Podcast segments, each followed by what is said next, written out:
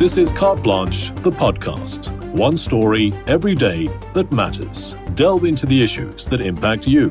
Whether you're in need of a better understanding of the world around you or simply seeking inspiration or unique perspectives, you'll find it all here.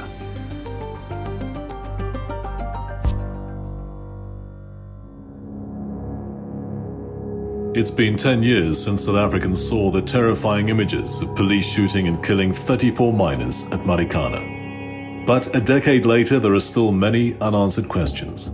Now, in this special investigation, in collaboration with Viewfinder, we uncover never before seen documents detailing incidents of police brutality, torture, and cover ups in the days following the bloody massacre. Why has not a single police officer been held to account for what transpired on that fateful day? And how, if at all, has the Marikana massacre changed policing in South Africa? Macfarlane Moleli went in search of answers.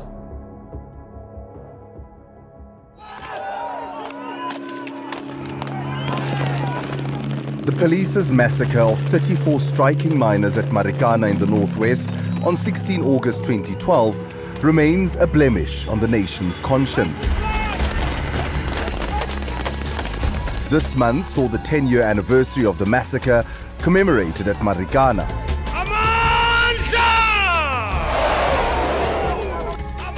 Still, no one within the police has been held accountable for the killings. Today, silence has returned to the scene. Many miners still live in poverty, in shacks on the plains surrounding some of the country's most lucrative platinum mines. Xolani Nzuza was a strike leader who witnessed the deaths of some of his closest comrades. Xolani, it's been now 10 years. Mawucabanga about that day, when you just reflect on the day, what, what comes to your mind? The time was around 4 p.m. We were sitting here. I was still up there on the hill. The police had run to go block that side. Then it was just gunshots. So when the gunshots started, the workers came running back to this side.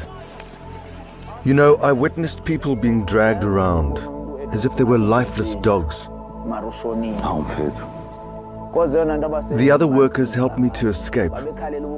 They were concerned that no one would be able to testify if we were all killed. In the aftermath of the massacre, then President Jacob Zuma instituted a commission of inquiry chaired by retired Judge Ian Farlam. David Bruce is one of South Africa's leading policing experts and followed the proceedings closely. David, in the immediate aftermath of Marikana, why do you think the police did not pursue any disciplinary investigations into some of the conduct of its own members? The short answer to that is that the SAPS took the position that it had done nothing wrong at Marikana. And throughout the Commission of Inquiry, that was the approach that they followed. But then what you have at the Commission is a large number of members of the SAPS um, going to enormous lengths to mislead the Commission as to what had happened at Marikana. The Commission soon learned that the police's attempted cover up likely started within hours of the shooting. Photos submitted as exhibits to the Commission suggested that weapons had been planted on the bodies of miners shot and killed at scene 2 of the massacre, where police killed 17 people. One of the eventual outcomes of the Farlam Commission process was a series of recommendations that the police should initiate steps against senior police managers who lied under oath, against those who failed to probe the conduct of officers involved in the massacre, and against those officers implicated in the massacre itself.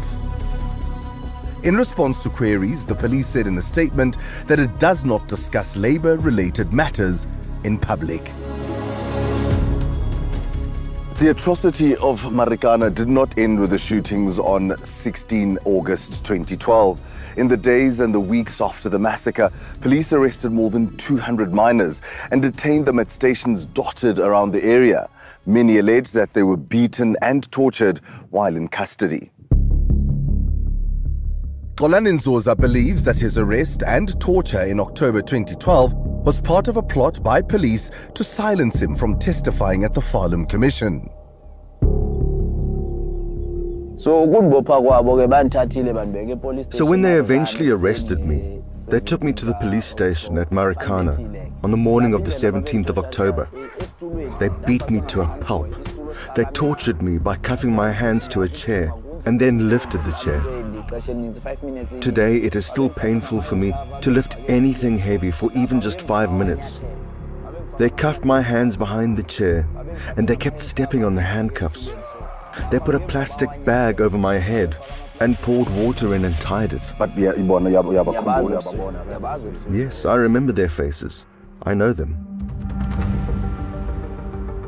Police documents obtained by Investigative Journalism Unit Viewfinder showed that the Independent Police Investigative Directorate took statements from Xolani Nzuza and more than 150 miners who allege police assaulted or tortured them in custody. The police watchdog IPID's investigations identified 77 police officers implicated in these crimes and made disciplinary recommendations against many of them. But police management refused to initiate a single disciplinary hearing and exonerated all of these officers. Police Commissioner Fani Masemola responded to queries saying that the decision to clear the 77 officers was based on substantial evidence and supported by the then National Commissioner. In relation to Marikana, you have a very clear message being sent out at the highest level of the SAPS that if you are implicated in the misuse of force, the leadership of the organization will cover for you. And so that message has permeated the organization. 10 years on, the police have still not accounted for the massacre at Marikana. Every year since, the SAPS have killed hundreds of people. And in an organization that does not value transparency, who's to say that many such killings are not, in fact, cold blooded murders? CCTV footage captured in Durban a few weeks after the Marikana massacre shows just how brazen such murders and attempts at covering them up can be. Here, a robbery suspect is fleeing the scene of a shootout with police, where an officer has been shot and killed in the suburb of New Germany. The police are in pursuit. Also shot and badly injured, the suspect is seen lying on the pavement soon thereafter. When he moves unexpectedly, police captain Dumisani Dladla delivers a fatal gunshot to his head.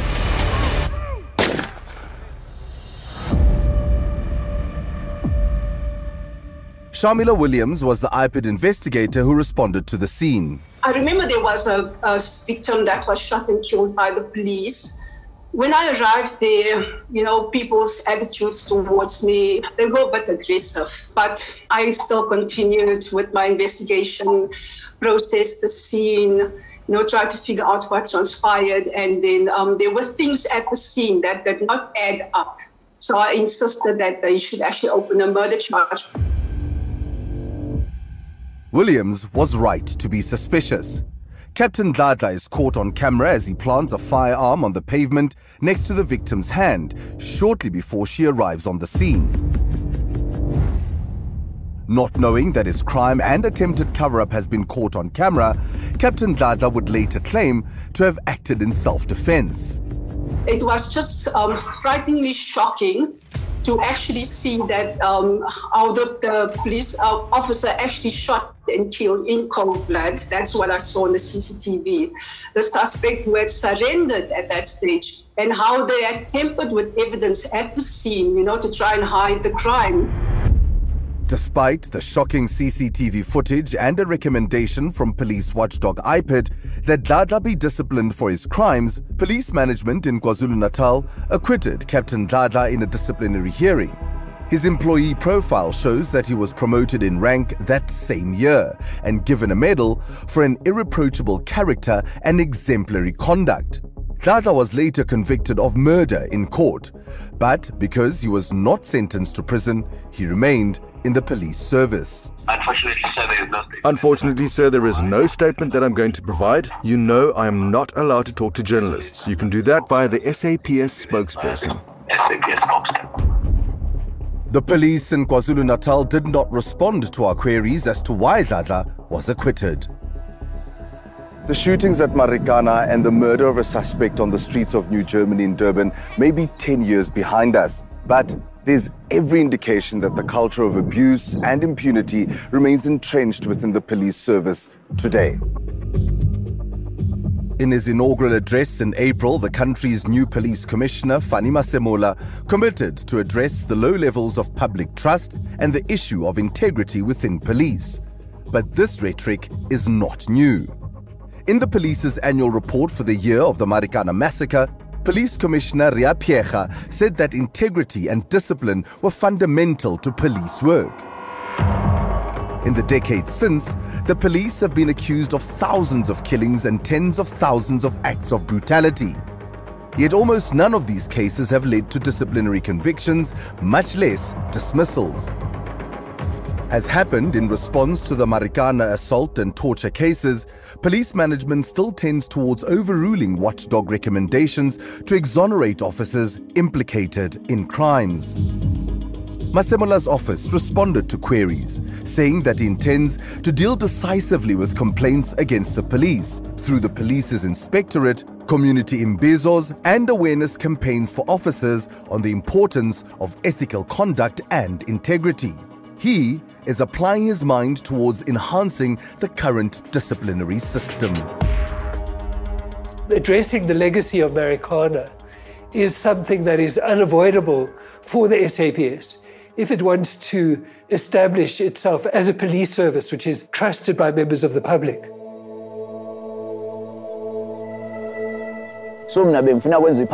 I wanted all of them to be lined up so that I can identify them and say, it was this one and this one. They did not allow for that. It is so heavy for me to speak about this because there has been no action taken against the police. I have not heard of any police officers that were arrested. So, my brother, I don't trust the police at all.